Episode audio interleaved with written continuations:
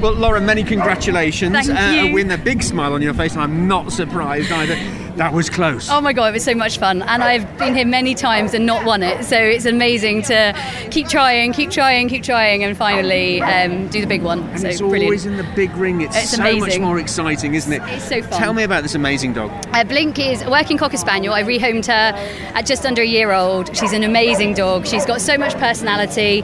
She's full of fun, and she's what she makes all my dreams come true. Every one of them. Every one of them. She's amazing. Amazing dog. How much time, uh, time, effort, training, blood, sweat, and tears It have is you put into this? All the time. So this is like for us 24/7. We we sleep it, we we dream it, we think it, we train it. It's a lot of fun, a lot of games. It's not really all agility training, it's relationships. So if you've got a great relationship, then everything else falls in place. I think it's about relationship.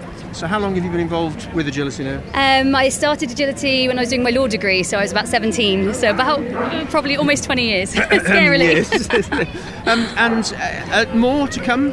I absolutely, yeah, we've, we've definitely got the bug and we're addicted. And as long as we can do it and they want to do it, they love it. So why would you not? Celebrations this evening. Yeah, big celebrations. I think champagne in order. Absolutely. I'm just wondering how long it's going to take to wipe that smile No, off your it's staying, face. it's staying. It's taken a while to get to, to this one. This is a big one for us. and the Lauren, singles is great. Many congratulations. Very, very well done. Thank you. Thank you.